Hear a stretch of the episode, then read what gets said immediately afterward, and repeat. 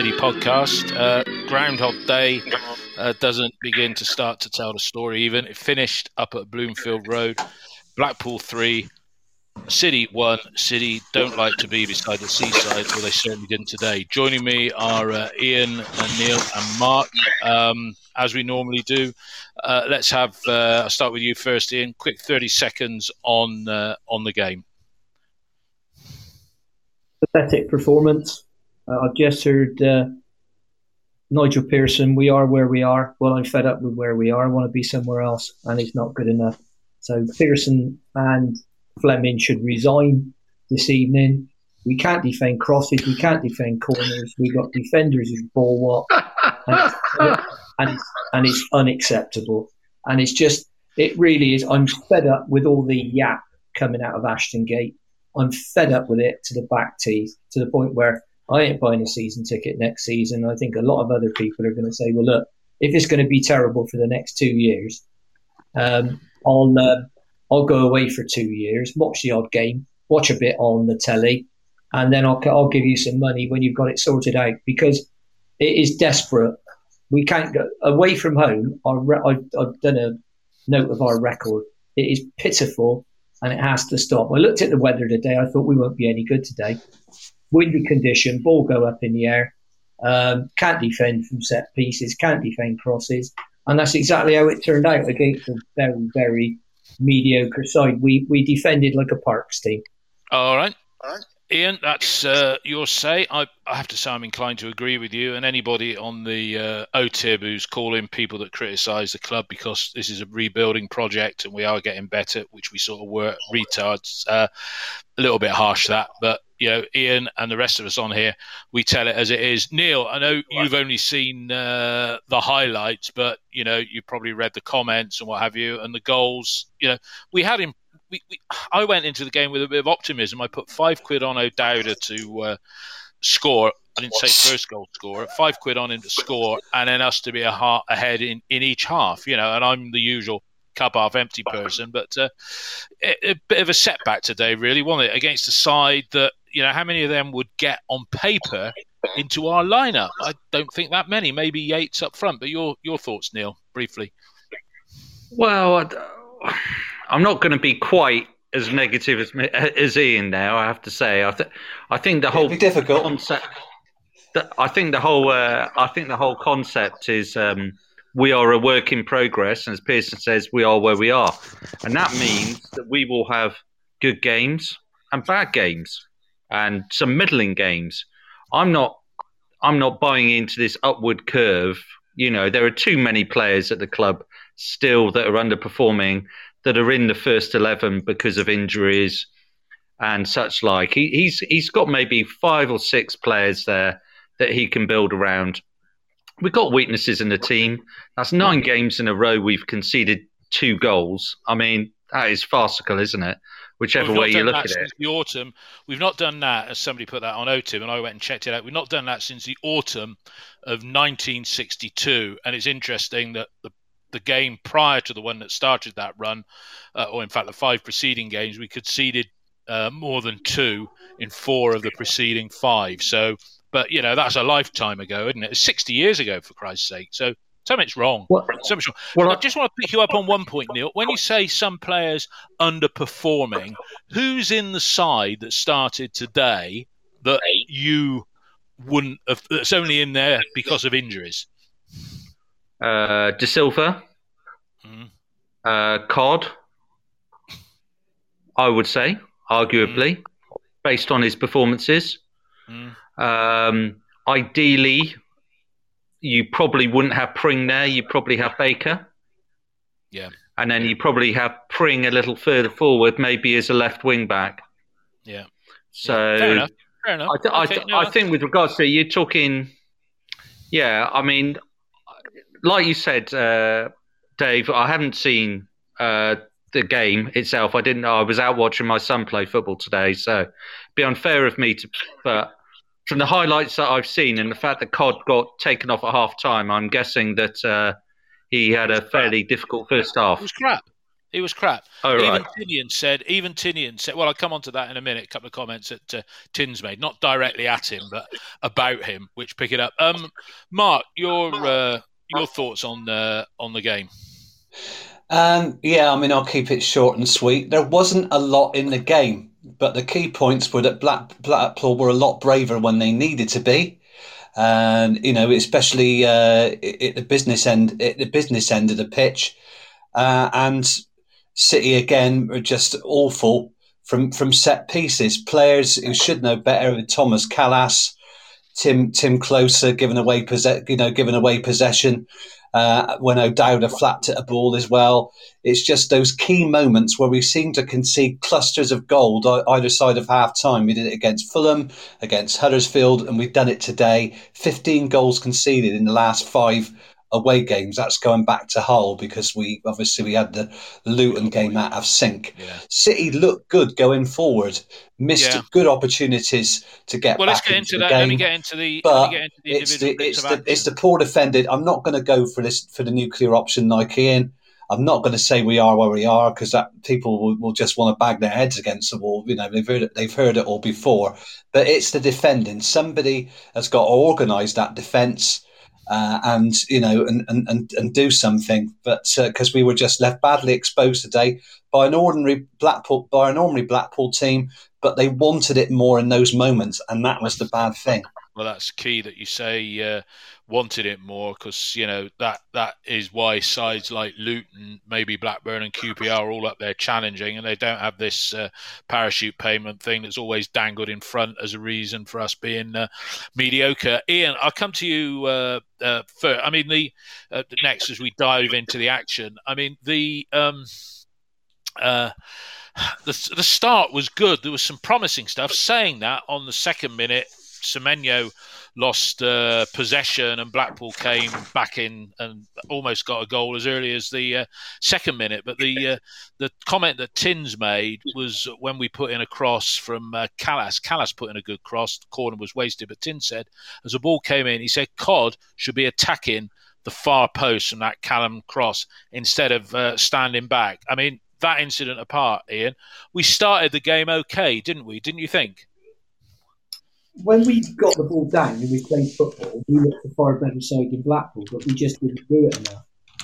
And Callum O'Dowda was totally ineffective until about the last two minutes when he made a run down the left, burst past three players, and put in a pretty hopeless cross to hit, hit the top of the box. That was the one that hit the bar, wasn't it? Yeah, yeah, yeah. So, the, the, if you wanted, I mean, I've got a note of the goals, but I mean, first, Cod, awful defending back in the penalty area, gives the ball to Klose.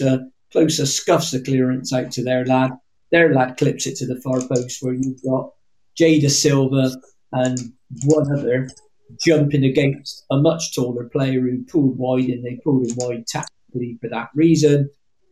Uh, I thought Jay Dasilva looked like he could play football um, today, and he looked like he had a first touch and a pass, and he could see a pass, and he, he created the second goal after Williams put in a nice crossfield pass. So he can use his right foot.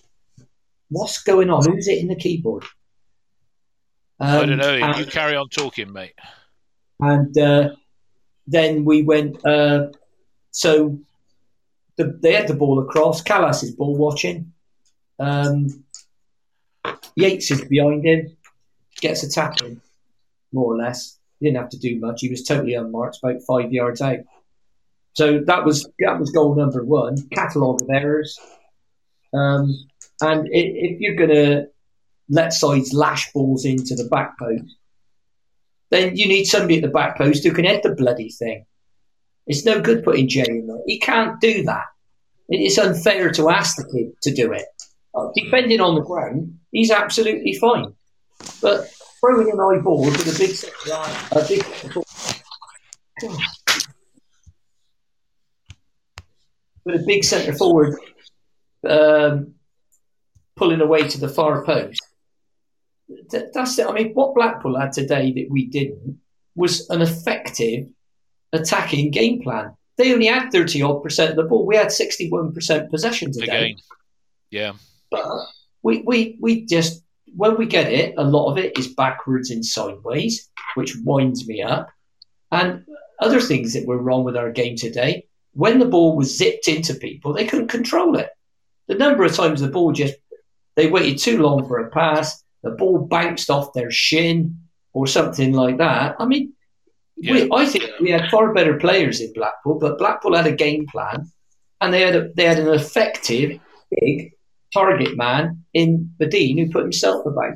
He did. Let me come on to uh, uh, you, Neil. The the first goal, as Ian uh, described it, I mean, it's easy to blame O'Dowda.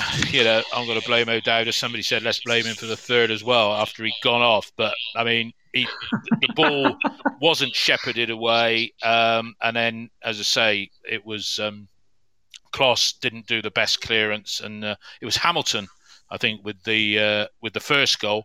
But uh, uh, Neil, um, the second goal coming so soon after on 38 minutes, it was a corner, and Kalas was out jumped by Madine. Now, you know, everybody was saying, "Oh, Madine, fat boy," and what have you, but Kalas was just rooted to the ground when this lump just jumped above him. Yeah, I mean, you saw the goal. I know you didn't see. Oh yeah, yeah. No, I've, I've, I've know, seen the goal. You've got a mountain to climb, haven't you?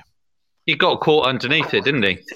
He got caught underneath it, and Madine was uh, had had the run on him. I I always, I mean, that is classic territory for Baker, isn't it?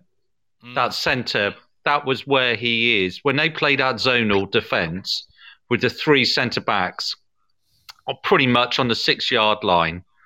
Um, and uh, that's the way we play it. That's why we've conceded a few goals at the near post and stuff because you think, oh, well, better players will go in, but we play a mixture of man for man and zonal when we're defending corners. Now, in that centre, that is where Baker was crucial, and on that on that time, I don't know where Klose was really. In that situation, you've got you've got Kalas who is just about six foot, is he? Still a yeah. big lump. Still a big lump, but he got caught. He got caught underneath it. I don't know whether it was the wind or anything, but it was poor judgment, wasn't it? Really, but all all through set pieces. Yeah, set no. pieces is our, our Achilles heel. the annoying Achilles thing heel. is, the annoying thing is, of course, that Pearson has said it's our Achilles heel, which I don't really like having a press conference where your manager points out to every single this is our Achilles heel. Okay, well, what are we going to do about it? And then we go to the next game. Leading obvious, and as a former defender with a former defender as his number two, and dare I say it, Pat Mountain as set piece and goalkeeping coach. Uh, yeah, you know, it's it's a pretty piss poor show, if you pardon my language on that. Um, Ian, the two goals, um, you know, same old, same old set pieces, two goals, boom, boom, you know, 2 0 down as half time approaches. There were some good movements, though, in that um, first half, and one in particular, it just showed what City can do. It was Alex Scott. Again, wasted the ball in possession quite a few times. And on 13 minutes, it was Scott to Massengo to Jay Dasilva sorry, Scott. To, that's right, Scott to Massengo to Silva, and then Semenyo shot saved. You know, if that had gone in on 30 minutes, it was a. It didn't, but that was a move and showed City's form of late at its best, wasn't it? That was a flowing move through there, if you remember it. Well, exactly what I said to you just now, Dave. When, when we got the ball down and played football, look, I don't think we passed the ball that well today, but we had 61% possession. Yeah, sorry, Ian. It was, it was Mark's go. Mark's go. Mark has. Oh, sorry. I, I, thought you said Ian. I apologise. Yeah, no, my mistake if I did. Mark. Yeah, I mean, we passed the ball around well generally, but I mean, our, some of our t- our touch was poor, uh, especially from Semenyo, Weimann, and Martin looked a shadow of himself uh, com- compared to last week. You know, no no fulcrum there at all to work to work off Chris Martin, and just going back to the goals. I mean, the first one just gets played back to Lewis Gabriel and he just tosses it to the back post where where Yates is waiting. And the second one, Madine out jumps Kalas. I mean, he just wanted it more. He just jumped above him and completely out muscled him. I mean, there is another option. You could bring in some like Robbie Cundy. And he's a he's a bigger lad than uh, than the other defenders we've we've got. But somebody should be, you know, from those corners, this stupid zonal marking. They really need to man to man mark Well, that's tactics. Uh, you know, attack. Mark. That's tactics, isn't it? That's the way to. Yeah, it's just, it's I just, mean, it's just. Mark, let me ask you the question. I mean, yeah. Gary Madine, who was a player, I think in the past has been linked with us. Who would you sooner have in your side on a wet afternoon at Blackpool, Gary Madine or Chris Martin? Am I being harsh on Martin? Because again, he has done well of late, but you know, who would you sooner have? On a wet afternoon in Blackpool? Well, I mean, you, you, you know, you, you, pick the own player that knows the conditions better because that's what they did. You know, it was a swirling wind and they just managed it better. They, it was almost like a, a rugby game where they were kicking, they were kicking for, for territory and they knew they could be effective, effective from that territory. You know, put it high at the pitch, a bit like a Rotherham in effect. You know, it, it reminded me a bit of that game last year. And, uh, you know, if, if you fail to clear the ball, you're in.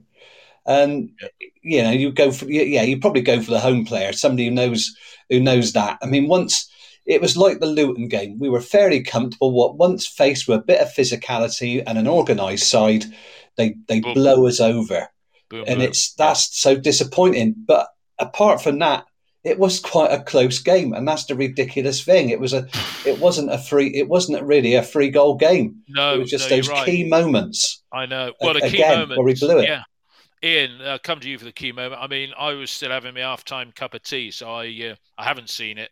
The third goal, all I know is that it came three minutes after the break, and then three 0 down, forty-eight minutes, and it's blowing a gale and pouring with uh, rain. I mean, how did you see that third goal, uh, Ian? Avoidable, and should we have been on our mettle a bit more at the start of the second half? Because Blackpool now how to push on, don't they? But what pathetic defending? Uh, we lost the ball up the field. Uh, long diagonal right footed ball out to the right wing. Great control for, I think it was from Douglas. Um, Cam Pring, who's not a left centre back and shouldn't play there, he should either play left back or left wing back or be left out. Uh, ball goes over to him. The guy controls it. Cam Pring shows him inside, right into the middle of the goal, about eight yards out. Steve Phillips dives out the way, and Douglas puts it in uh, the opposite corner. Yeah, that I, takes I think that reference to Steve Phillips is your uh, uh, yeah, the, referring the to Max more Flapper Flapper Max now. The, then, yeah, the more I see him, and I, I watched the reserves in midweek, and the reserves played against uh, Cardiff, and we conceded two direct from corners with Wells Richardson goal. It was very windy, very similar conditions to today. One was a, a one whipped in left footed to the near post, which burst straight through his hands into the net and then one right footed from the left flank flew over his head into the bottom, uh, into the uh, opposite top corner. Yeah. And yeah, well, he, both of them, I, I, I mean, I would, Bentley had COVID, so he couldn't play today, but I would have had, um, um, uh, co- I would have had uh, Bentley back in goal, and I, would have if he's Pearson said he's training Monday, so I would have had um, uh, You'd have had Bentley in today had he not oh, been ruled abs- out Absolutely. I mean, the, Dave, the, goal, any... the goals we conceded. I mean, God, those those last. Well, let me just give you this stat a minute because we were talking about stats. This is Bristol City's last nine away games, right? And bearing in mind, the last one we won was Peterborough on the 2nd of October 2021. Yeah. Right? Played nine, won none, drew two, lost seven, four, ten, against 26 points, two out of 27 available. That's 7%. Now, you, you can't go on doing that without making some changes, significant changes. It's no good, you know, oh, well, we played all right at Preston, so we do that. But, but different day, different conditions, and you need to be able to adapt and react. But we know, I mean, we played well at Preston, still conceded two goals, Oh yeah, and conceded at a crucial point of the game, which obviously we, exactly we right. Last, exactly right. So I mean, to be honest, we if we can have sixty-one percent possession, passing the ball like we did today, which I don't think was great. Some sometimes we played some nice passes, and, and I suppose if you put Bristol City's best bits all together, you'd get four or five minutes of reasonable passing moves. But yeah. there was there was only end product. I mean, the, the chance in the second half to get us back in the game that Scott had.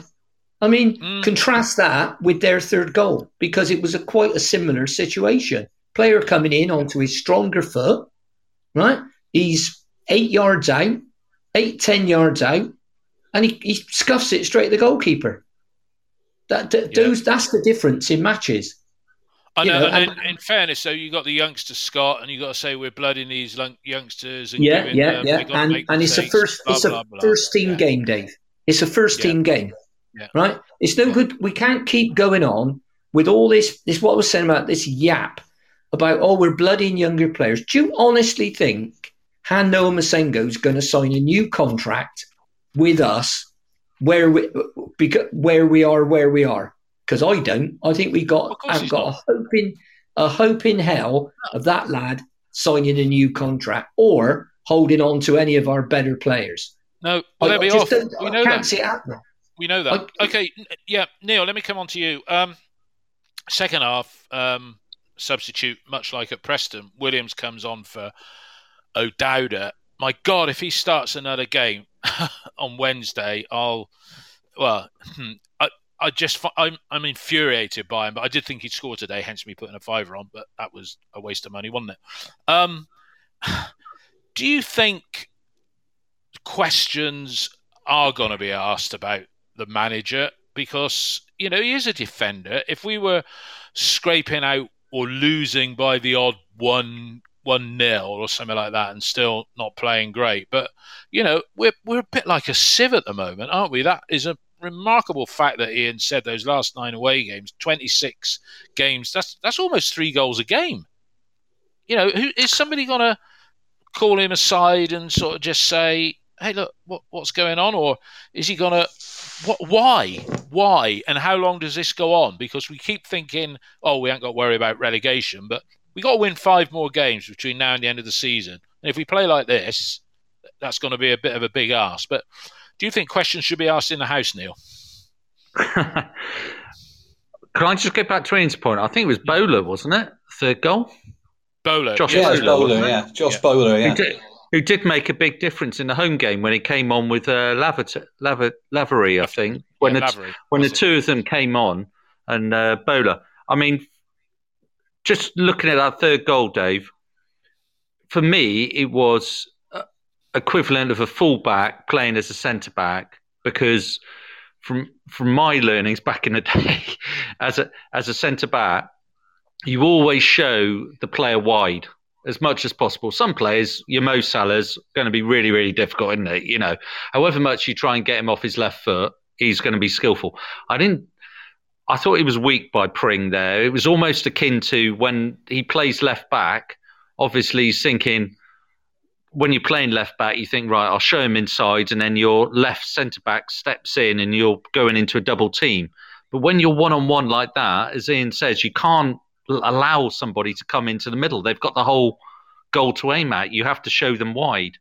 So, yeah, it's what can you say about our defending that hasn't already been said?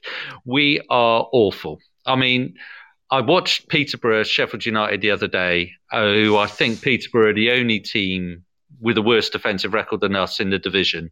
Yeah. And they are truly awful. So putting us alongside them just shows how badly we are. Fortunately, we've hit a bit of a vein of uh, vein of form up front, and we've been able to score some goals, and we've been able to actually get some results at home. Because if we hadn't got those results at home, we'd be in trouble, wouldn't we? Oh, Which would be, be, might, might, mightily embarrassing, given two clubs have had a massive points deduction and you're talking yeah. about a team like Barnsley that have only won two games all season, and yeah. a team like Peterborough who aren't that much better either. So to have us in that sort of uh, company is, is somewhat embarrassing. damning. I'll get Mark. I'll get you to talk about the one bright spot, the proverbial consolation goal on 86 minutes. Uh, Williams cross, far side. Jay Dasilva kept his cool. Side laid it into the path of Wells. Wells finished. He got a couple for the under 23s this week. Um, you know, I would say we deserve the goal, but you know, Nahki Wells came on with well, I don't know, 17 minutes to go. I that was all it was, really, a consolation goal. But do you think Wells should start maybe on Wednesday against Reading? Um, yeah, possibly. Um, I mean, who do you play him? I mean, do you take out do you take out Weimann and, and play him there? I think he. I think the reason that he, he, he, isn't played is because of his overall, you know, his overall game. Uh, you know, perhaps he doesn't cover as much ground as the other players do. But we got no like for like for Martin, so Martin looks like a shoe in. Do you, do you play him? I don't think you take off Semenyo with, with, his re, with his recent form. So just do you just play him in, instead of Weimann? I, I, I really don't know. But it was a good, a good finish. What was was bad was we we didn't have take any momentum out of that at all. Uh, we didn't control the ball after that. You know, attacks broke down. We we, we looked quite poor, really. We didn't look like we were going to get another Mark, goal. You're absolutely you're absolutely right with that point because I thought, you know, we okay, we had four minutes, five minutes to go. Um, well, no, we had with the time added on, there was fully about nine minutes of play left and we gained nothing from the goal. I mean, Max was wandering around with the ball. The players didn't really show any appetite. It was ragged, yeah, and that's about players wanting it more. Now, Tins was saying if that goal, uh, third goal, hadn't gone in, you know, and we'd have got a goal, then we're that much closer because you know, other than that goal, Blackpool did nothing in the second half, but for them, the game was won. But you're absolutely right, Mark. We didn't up the ante at all, did we? In those in those closing stages, you know, no no, no pressure at all. No, what I did, what I did like, um, I think we look more balanced with uh, Williams in central midfield. You know, he passes the ball confidently. Take, you know, take he, he drives us, us forward well. Whether he can play a whole game, because I think Nigel Pearson seems to be wrapping him in in cotton wool, but really, I don't want to have another game with O'Dowda. He's just too too weak on the left hand side, both uh, going forward and and uh, and tracking back. And we need we need it. We need another option there, really. So. Uh, I yeah, I'd start. I start with Williams uh, on uh, on Wednesday against Reading, definitely. And yeah. I think that gives you, you know, you've got a, a, solid player like Williams, and that, that frees up uh, Scott to play further forward and allows Massengo to get into those pockets of space as well and look and look good. So um, yeah, let's attack Reading on. So who uh, does on, Williams come? Who does Williams come in for then? He starts ahead of O'Dowda then, yeah.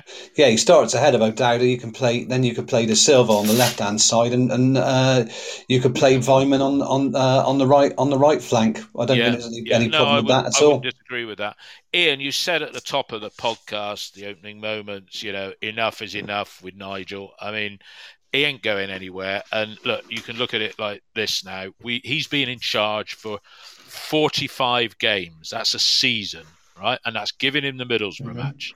And if you look at the 15 games he had last season, which was three wins, three draws, nine defeats, that was a 25% win rate, right? He's had 30 games this season, nine wins, seven draws, 14 defeats.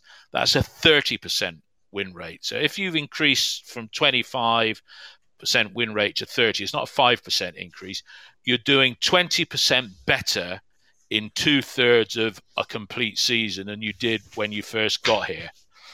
You know, um, I think you're in a minority saying he should go now, but at what point does he take some ownership? Because he does seem to shrug his shoulders as though it's not his responsibility. And arguably it isn't. And when you look at those stats, if you aggregate it together, it's 46 points. And even if he wins against Reading, that's 49. That's just about relegation form in a whole year. He's been afforded a lot of time that in this world of football today, he wouldn't get that anywhere else, would he? No, he wouldn't. And I, I think what you're saying is nonsense.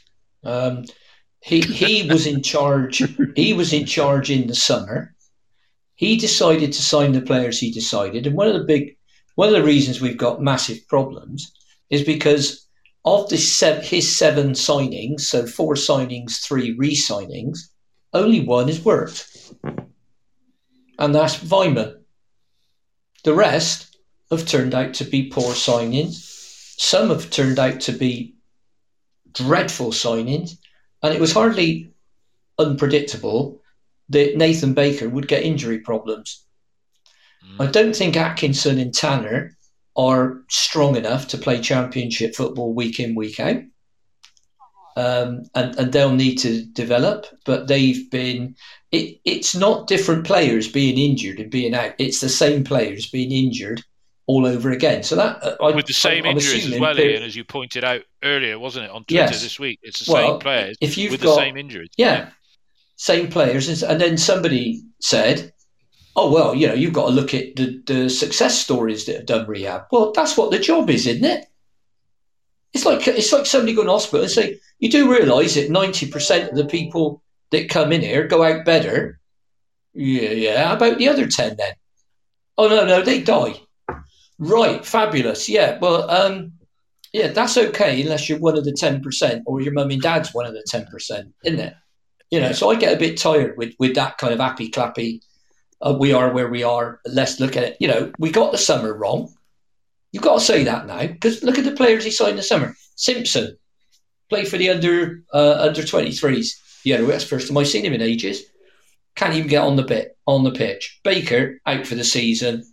Um, Atkinson, this is his third or fourth injury. He's out for another three weeks at least. Yeah. James, same injury. I don't know how many games he's played this season, mm. but it's not a huge Probably number. A dozen. Yeah, fifteen. King, out King, for the season.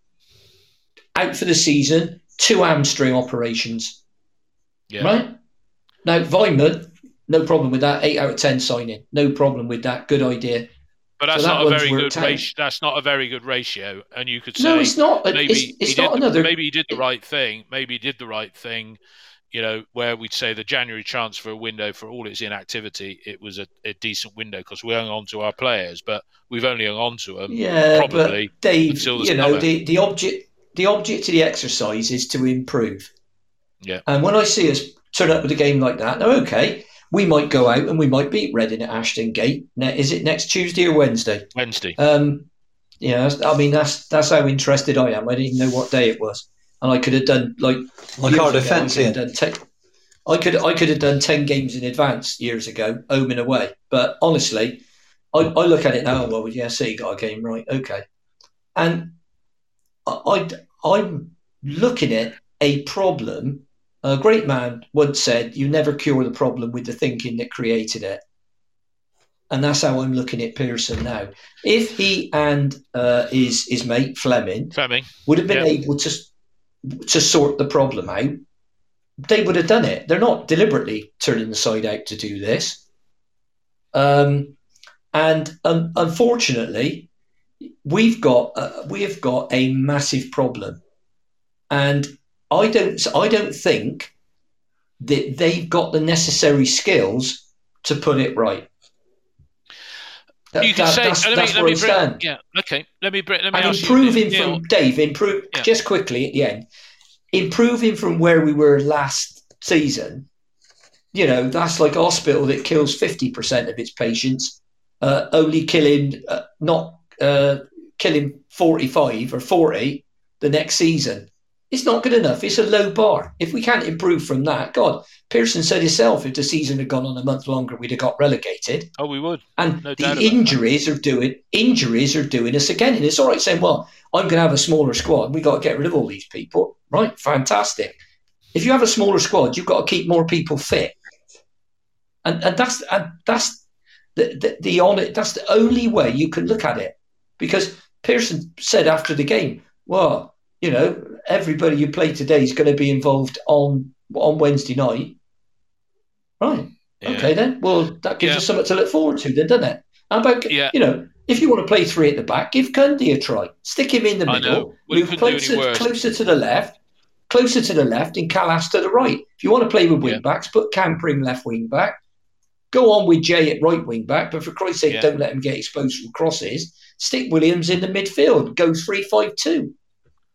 What, yeah. why, why, not no, do he, just something very, for Christ's sake? Do, do something, do something different. Yeah, it's all right doing the same thing over and over again. If you're winning, great. Yeah.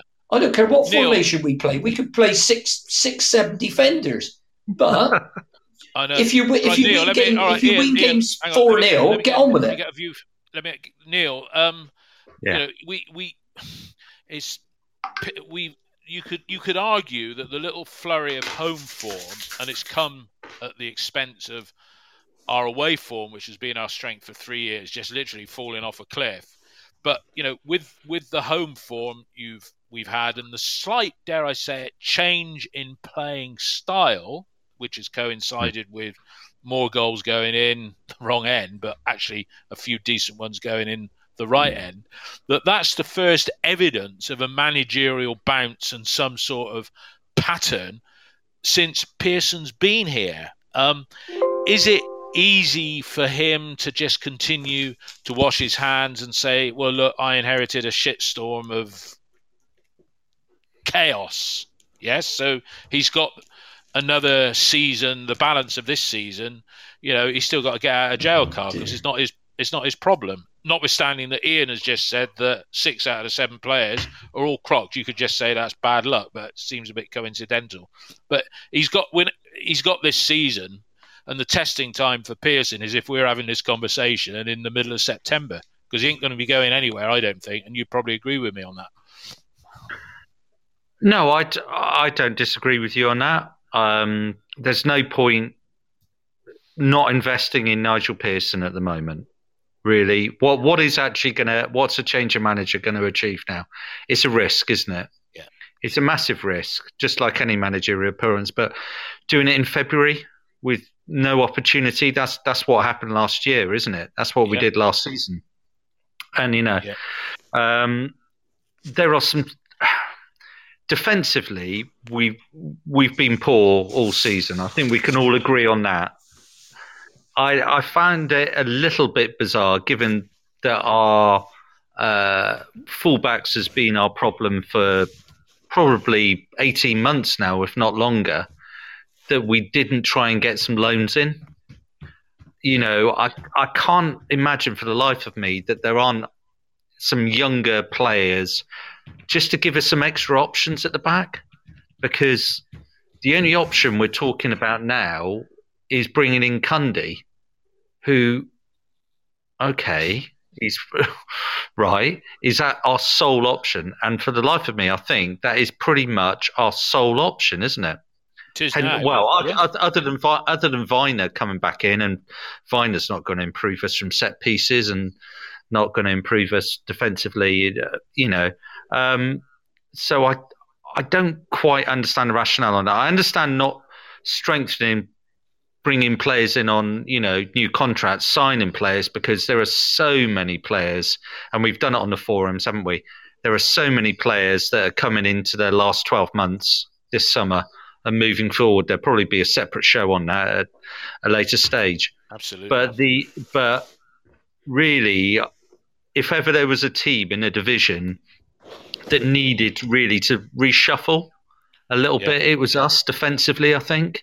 I don't see Jay on the right. I'm sorry, but he's predominantly left-footed, 95% left-footed, and the balls. If you've played on the left your entire career, you're used to dealing with balls coming in from the um, from our right side, their left side. Yeah. When when you are suddenly switched onto the other side and it's not your natural side, you just see him in games. He's not comfortable there. He's no. not comfortable there. And you know, what other options have we got there, David? What we other options? No, we, have we've, given, we've given ourselves we've given ourselves a mountain, haven't we? I well, can't we for the life of me and he's and, got and, he's got his fixated way of doing things because yeah you know, he, he has this aura about him as Ian said a moment ago he has this aura about him of you know yeah well it's not my problem and you know and when you're winning you know that style and we said it the other week you know he's got that swagger back we're seeing a bit of the real Nigel Pearson Nigel Pearson but you know he is very fixed in his ways. You know, now we could go and beat Reading four 0 on Wednesday night, and then mm. it's happy days again. And this is where yeah. this roller coaster of going up and down. Um, you know, as I say, every broadcast we've been doing pretty much since we started back in June 2020, being so much like Groundhog Day with some of the stuff that we've been describing. But uh, look, it is what it is. Let's start looking forward. What? Mark, I mean, it's the, the next game is on the 9th of February. It's the first of five games in 19 days. It's coming thick and fast. Reading home, Swansea away, Borough home, the Ashton Gate Eight. We'll talk about that in a moment. Coventry away. I didn't. Uh, Coventry at home as well. I didn't realise we had that. and Forest away. Um, I've gone three points, nil points against Swansea away, one point home to Borough. They're looking good under Chris Wilder. Three points at home against Coventry, nothing against Forest away. That's going to put us on 41 points with 11 games left. You know, am, am I being optimistic or pessimistic with that seven point haul from the next five games? What do you think? Um, not based on it on form at the moment, and we haven't won two games in a row all season. So I think the big problem is we it, we looked like we were building some momentum. We showed good signs against Luton. Um, definitely better things against Preston. Played really good football, but we've gone up the mountain down the other side again, haven't we? T- today, it's it's just you know the same the same old story with City. And teams, you know, the teams will just keep hitting us that way. You know, try and win, get set pieces, win free kicks in our half, and just toss the ball into the area to a big man at the back post and watch us watch us will. Unless we do something between now and the end of the season, it looks like we're going to have to score three goals a game to win games. We'll, we'll just concede lots and lots more goals. I mean, yeah, yeah, we're averaging 1.8 goals conceded a game at the moment, 54 goals conceded in 30, and it's mm-hmm. it's awful, isn't it? Awful. That's not good. So those next five games coming up, what's your predicted points total on that? Would you say? Uh, so we've got um, Reading, Reading home, Reading three away. points, Swansea, I think we get a point, so that's four. Coventry, Borough. I mean, we could take we could take seven or eight No, points just get those. one way just- or another. You know what do you? all what do right, let's say I'm gonna I'm gonna stick me. I'm, I'll, let's just say we'll, I think we'll take we'll take eight points. I'm gonna I'm gonna try and be positive because I'm gonna hope that we sort this defensive problem out. I really Right. do hope, but it's only hope that we got because it, we're not showing it on the pitch. Well, no open Bobo. Uh, Ian, the next five games, you know, we're then into what eleven left after that. Before we know it, the season's gonna be over, and yet again, thank God for that. Yeah, um, those five games coming up, intensive, nineteen days, um, just to cram them all in. How do you? What do you think we'll get? What's your prediction for those those five? Well, I did a prediction a couple of months ago, um, and I predicted f- for the January and February fixtures. Uh, I pre- predicted that we'd get uh, ten points from twenty-seven, and up to and including the Preston game, uh, I was absolutely spot on because uh, Fulham, Cardiff, Luton, Preston. I thought we, I predicted we pick up four points, um, and we did. Unfortunately, I had us down for a win at Blackpool, um, so we're now minus three on that, and I've only got us picking up three more points from the next four games. So Reading draw, Swansea defeat, Borough draw, uh, Forest draw, and I think that's You've looking forgotten Coventry as I did. Is Coventry in between? Coventry at home is straight after Borough. I didn't realise that. It's a Tuesday night game actually. Ah, right, okay. Was that when we had to rearrange? Um, mm, don't know actually. Anyway, it's, it's on the Well, twenty if second Cov- of February. Covent- Coventry at home, um, I'll go for a uh, a draw there. So um, that would mean that how many points we got now? We got thirty four, haven't we? Thirty four. Yeah.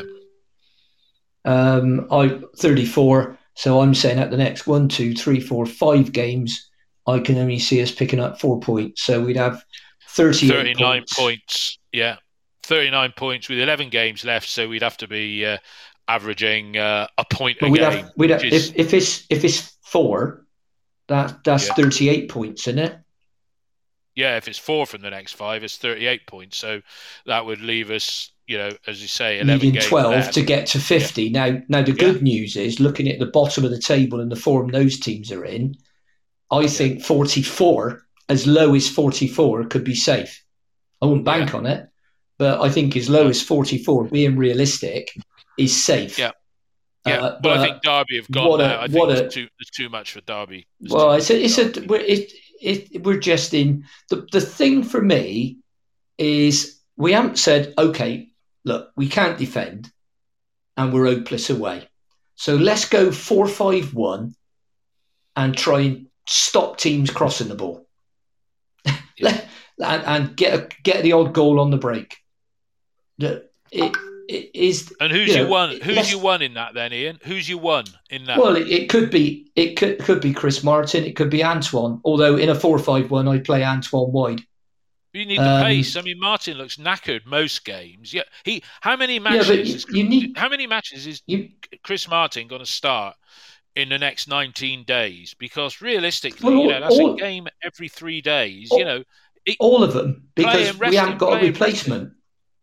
Well, we Yeah, have. we can all- change the start. You've just said four-five-one with Semenyo playing Yeah. up front. So let's make ourselves more solid. Surely. Yeah, you could. Well, that's one alternative. You could play three-five-two with a narrow three, which allows you to play um, Scott, Massengo, and um, uh, Williams. All right, assuming that, that those three are all right, and then your two up front could be Weimann and Semenyo. You don't need to play this three-four-one-two. I mean, I must admit, No. when it works, it looks really good, but.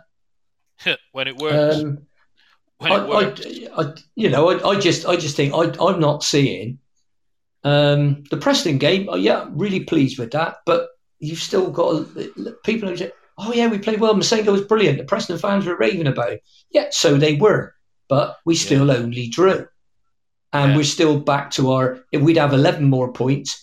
If goals weren't allowed past 90 minutes, well, then we'd also lose a few because of Wales' yeah, goal at QPR. But Well, we know. keep doing it and Yeah. and I, I don't see the manager doing anything different i appreciate he hasn't got many players to pick from um, i was impressed with uh, a couple of the, the younger players they've actually got a young left-sided uh, centre back in the reserves whose name escapes me for the moment is something Yeah. like Ij- Ijana, but I thought he looked a, a decent player.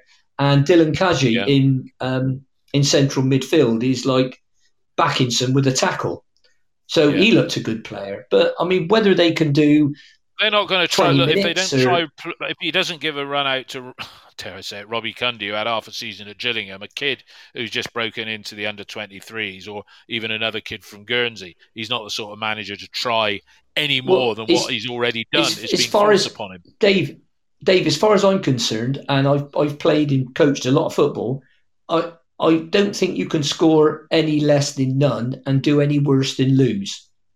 Yeah. Right? All right. So uh, Yep. if you try the three, if you want to play three at the back, because I don't think together, I don't think Klose and, and Kalas would be quite good enough in a two. I might be wrong. You, you, if you want to play three at the back, bring in Cundy, stick him in the middle. Right. And someone's someone's got a big man, and if you if you want to be even more defensive when you go away, you play Vyner as your, your right wing back or your right back. Yeah, no, you could. You could. Let me ask So, uh, Neil. know- uh, let me just go on to the looking at the um, the next the next five. Neil, I mean, you know, it's. I mean, if we lose to Reading, we're back into looking over our shoulders. Alan Payne's just said on the text. He said, "Sounds like the panel have gone into panic mode tonight." We haven't gone into panic mode. I don't think we're just depressed that we went into this game with a bit of optimism. But the next five in 19 days, um, Neil, that's that's intensive action, isn't it? Really. It is. I think um, I agree with Alan, the point he's made. I think we are yo yoing in our performances at the moment. Um, the podcast you did with Rob Newman the other day was very interesting, David, in Yeah. relation to expectations and where everyone's expectations are for us as a club at the moment. We can look at the players and the way that they are performing, but what does everybody hope for this club at the moment? The one hope is that we stay up, isn't it? And li- Yeah. listening back on Rob Newman's thing the other day, 1982, when we were fielding a load of youngsters and a load of players that wouldn't even normally have been in our first 11, and yet we got behind them all. Yeah. And really, the players that we're putting on the pitch at the moment, some of them probably wouldn't be playing normally. We spoke at the start, obviously, of a, of a couple of them, but we haven't got too many options at the moment, are we? Financially, we're not we're not going to go bankrupt like 1982, No. but because of the situation, we haven't got too many options. So I think we need to be mindful of the fact that for every good performance, there's going to be a bad performance, and we're just going to be yo-yoing around. And yes, it is depressing. And yes, I have to take two children with me to football, as they're both season ticket holders with me in a Dolman. And the last few years, not least obviously last season we couldn't go, but even the season before then, it was depressing stuff. Mm. And you do hope that there will be an upturn at, at some stage. Well, just to boost season but, tickets, wouldn't it? You'd, you'd hope that in the last four or five home matches that we saw a continuation of what we thought was happening until today and until probably the 93rd minute at Preston because if we'd have lost it, if we'd have got the three points at Western our performance, Preston our performance deserved, and then we'd lost today, it would have, it still would have left a nasty taste the way we lost today with an inept performance. I, I, but you'd have looked at the two away games and you thought, yeah. yeah. that's not bad, three points, better than two draws. Yeah. Well, Whereas, well, I think. Yeah, go on, David. Sorry. No, I was just going to say. So, you know, as you say, it's up and down yo-yo. But season tickets next season, as Ian's already said, he's I, am sure he will get a season ticket because you know he's like me. He's, we're gluttons for punishment. But you know, you've got two kids to take to, to, to football, and you know, are they getting to a stage where they're thinking, well, do do we have to go, Dad, or do you sort of say, well, look, I'll get I'll get two season tickets, and then if you go with one son because one doesn't want to go, or they both want to go, then you you dip out, sort of thing. I mean, are you questioning if this yo-yo continues? Are you questioning whether you'll get a season ticket? next season, or three season tickets, one adult and two juveniles, or two adults now if they're over sixty? Or dealing with mine, no, I'll be there. Yeah. Dealing with my 16 year old, he's now playing football on uh, seniors as well as juniors, and he's playing on Saturdays and Sundays. Yeah. And and the other one, the 12 year old, isn't engaging at all at the moment with the football. We've been going for three years, and he's fed up. So I think I would probably end up getting the membership cards rather than season tickets because the, the, the, the, club do a daft thing, don't they? They have an under 19 and then an under 12 with, with nothing in between. So when he turned 12, I have to get him an under 19 season card, which seems absolutely ridiculous to me, but there we go. Um, no, I, I'm, I'm going to stay positive and yeah. I'm going to say that we are still a team in progression. I I take on board everything that Ian says and Mark says, and I'm not saying that I disagree with it. I just think it's about expectations for me at the yeah. moment. And it's very and, it's very very low. And look, the thing is, we're not anywhere near the low ebb that we were that. Uh, tw- that 2000, 2000, 2000 we're very last season god we were fortunate to stay out weren't we yeah and arguably arguably this season we're very fortunate to stay up because two clubs have had massive points deductions yeah. and the other and two clubs barnsley and peterborough have absolutely dreadful form and have won about four games four or five games between them all season yeah. so we found ourselves over two seasons being incredibly fortunate that our poor performances on the pitch haven't realised in us playing in League One, which, quite frankly, is probably what we deserve given yeah. our performances over the last year. And if I mean, if even if I go back to the 2012-13 season, that was the last relegation season off the top of my head, wasn't it? Sean O'Driscoll's, yeah, yeah. 2012-13. That's it. I think I think we finished bottom on 45 points, didn't we? Well, we got two points it, in the last nine matches. I think it was. Yeah. Yeah, I think nine, we finished. I think we finished bottom by on forty-five points. Well, I agree with 20, it. Was that in 2013, Ian? Yeah. Uh, sorry, Neil. Yeah. Yeah, we lost 27. We, we, lost 27 games that season. I think that's our record number of losses in the season. But did we have 45 points in? We Mike, finished bottom uh, with 45 points, I think. Yeah. Anyway, someone will check in the background. But I agree with Ian. I think 45 points keeps us outside the this bottom year, three, doesn't it? Yeah.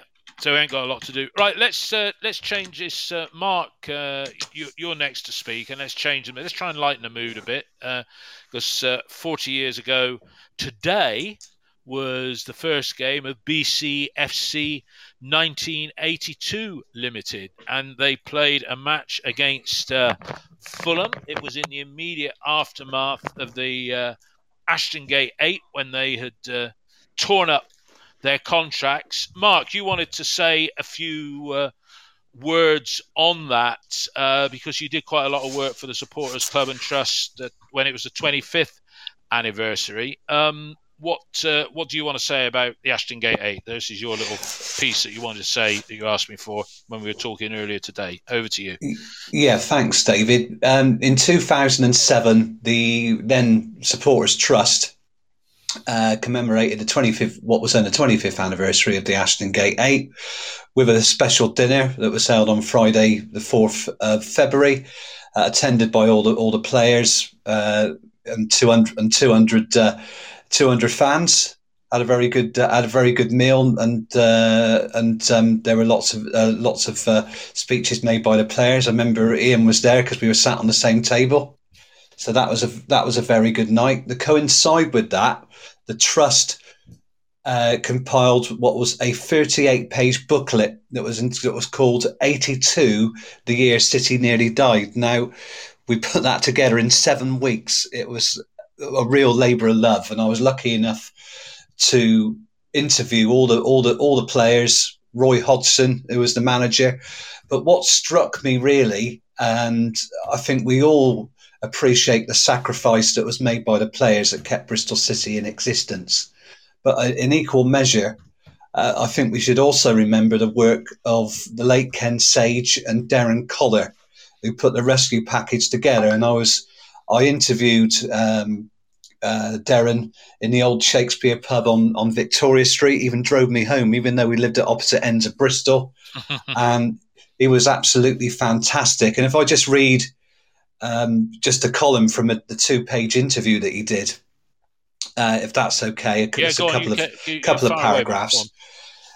How much stress were you under?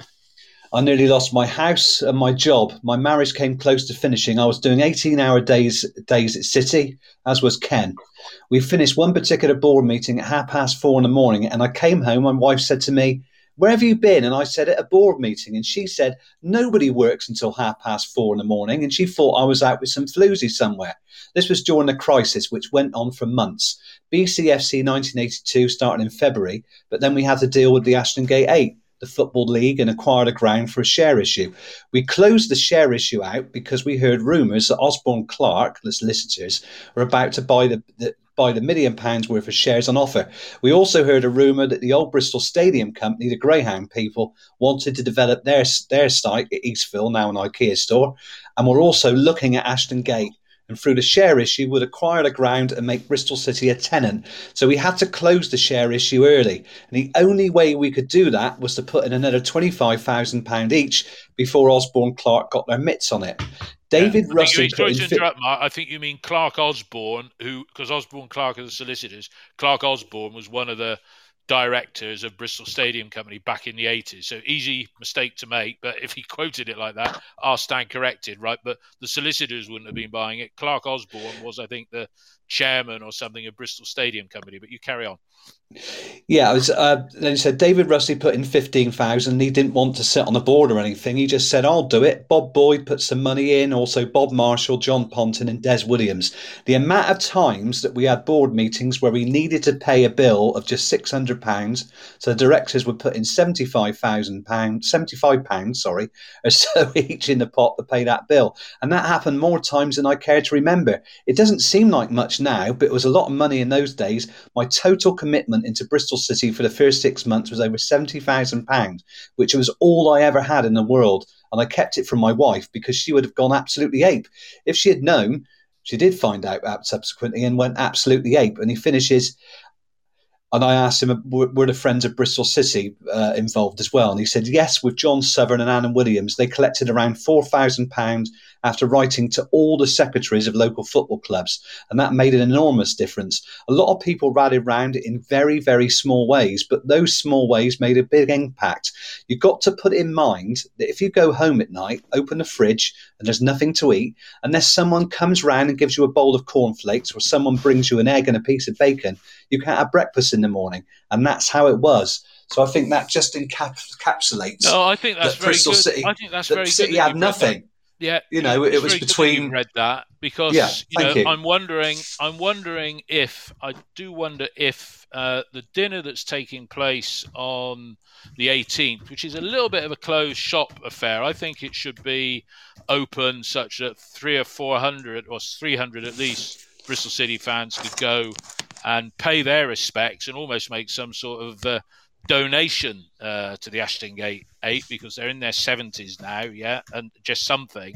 But you know, it, Deryn Coller and those guys that put money in, because seventy grand forty years ago, that's I would say four hundred grand in today's money, and football wasn't as financially the numbers were a lot lot smaller then anyway. So you know that was a big amount to put in, and you know the, when people talk about the directors of Bristol City held the players to ransom, you know. It's, it's interesting. I watched the BBC documentary that was on Points West in 1982, and there were the directors that had um, were shown in all the shots, but you know were the people like Deryn and that, do they get the recognition that they deserve for pushing the club and keeping it going? Because I think I've heard in some quarters that, you know, they were putting pressure on the players. So were the players not very favourable towards people like Deryn? I don't know. But should Deryn and if anybody of those, because I think uh, some some others of them sadly have passed away. But uh, I mean, Ian, what's what's your recollection of the the attitude towards the new directors that came in? Because they probably be were they the ones that were saying to the players, "Look, you got to do it, otherwise we're bust." Or you know, when you see Archie Gooch in that documentary, well, I've only been chairman a year, and la la la la. I mean, who somebody like Deryn Coller should be revered along with the players, should he not? What do you think?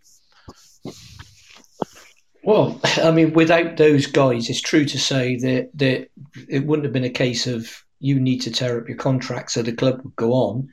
The club would have just gone. Yeah, and that would have been the end of it. And anybody that thinks um, that if City went bust, everybody would have trooped over and followed the Rovers knows absolutely nothing about Bristol football. So for me, um, it, we were, um, apart from Accrington Stanley, who, who, I think who went out of business, uh, we were one of the first ones before it became fashionable to um, go bust and, and, rise from the ashes. And we did rise from the ashes.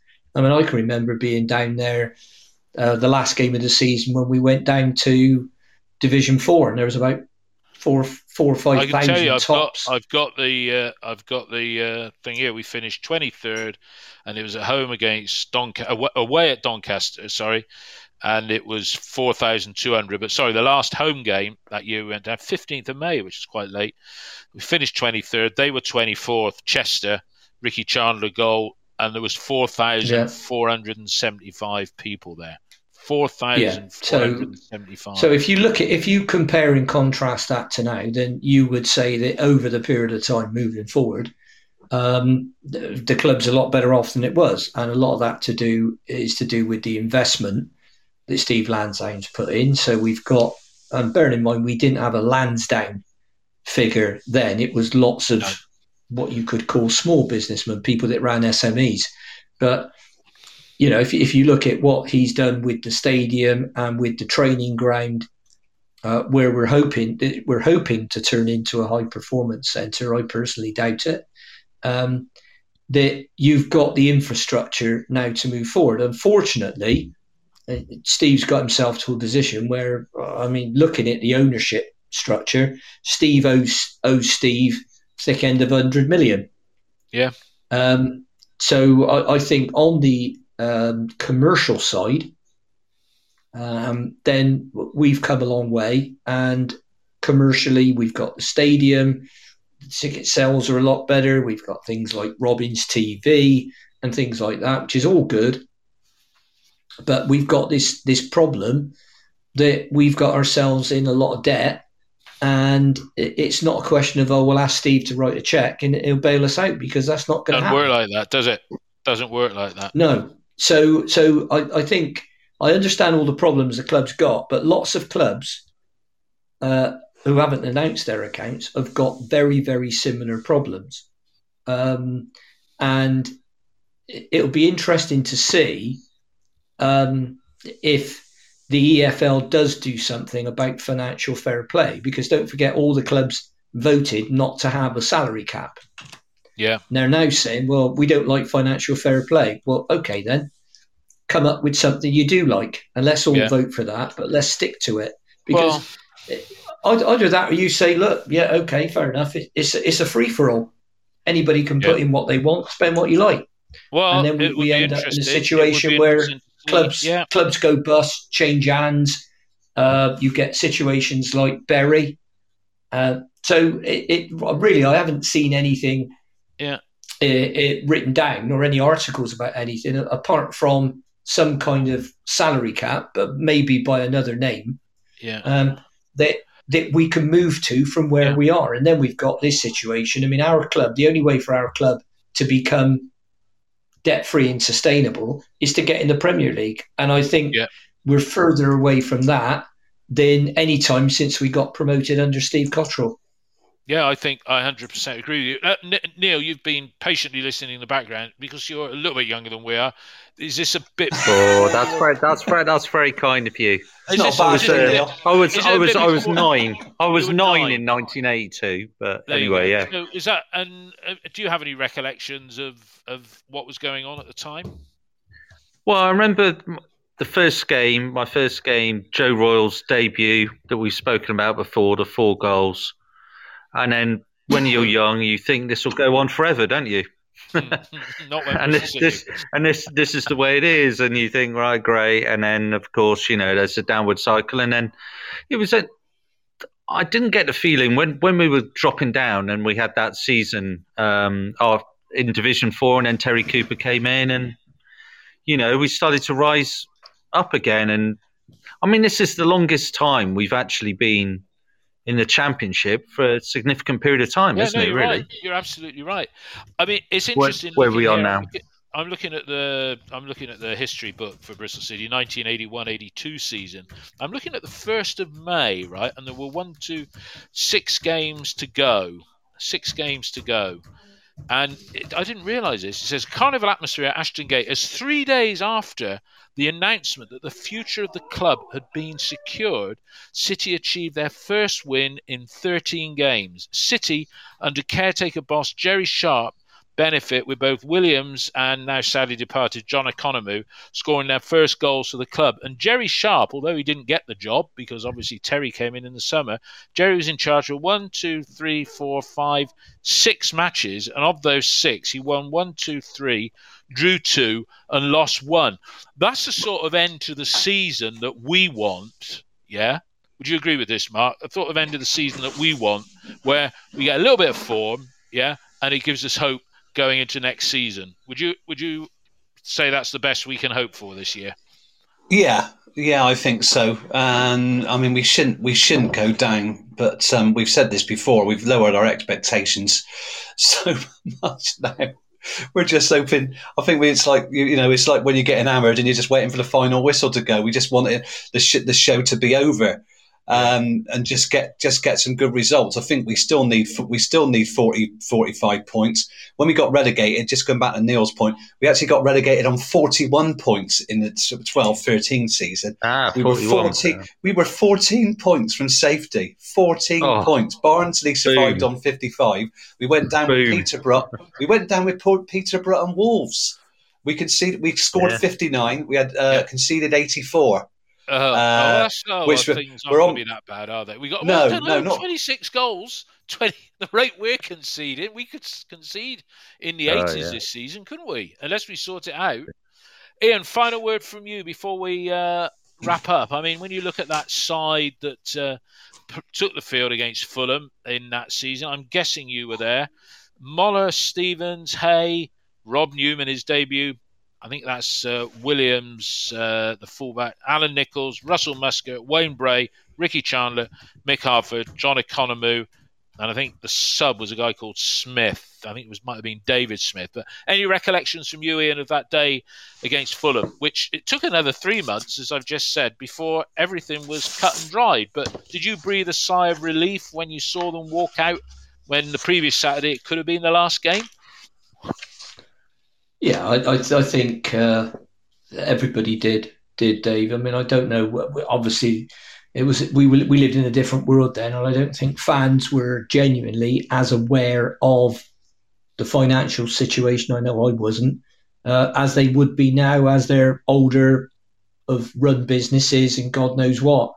Yeah. So it, it wasn't, if you like, the financial dealings of the club um, were in the public domain. Although it was reported afterwards, it you know when the club were short of money, Bobby Bob Bobby Bobby Houghton was up at um, up Park Street spending a thousand pounds then on meals. Yeah, well, I saw people. him. He was sat in. It was just before he left. In fact, Bobby Houghton. I was in the Dragonara yeah. eating a very nice meal so, myself, and he was in there. Yeah, but, well, um, yeah. at the end of the day, Dave, that that that is that's some of the side stuff that was going on that people don't.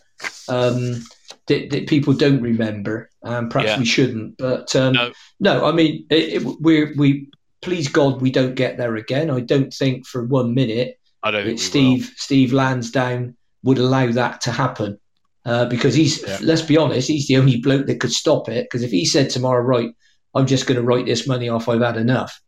Um, yeah. No, you're right. That'd be it. The club would be club would be over. But I, I don't see that happening. Uh, to quote, coin a phrase, "We are where we are." And, and we've got to do something about it. There aren't that many people out of contract in the summer. That's the big problem. This summer, it's the no, following the year thing, isn't it? Yeah, is that right? Well, it's tw- yeah, and and I mean, if you look at it, with his option that the club holds, not him, Callum O'Dowda's under contract until 2024. Jesus God, that's if the that's if the that's if the club exercise the option. His contract finishes yeah. in 2023, but he's got a one year option. I'm just I'm not picking on Callum. That that's just an ex, an example.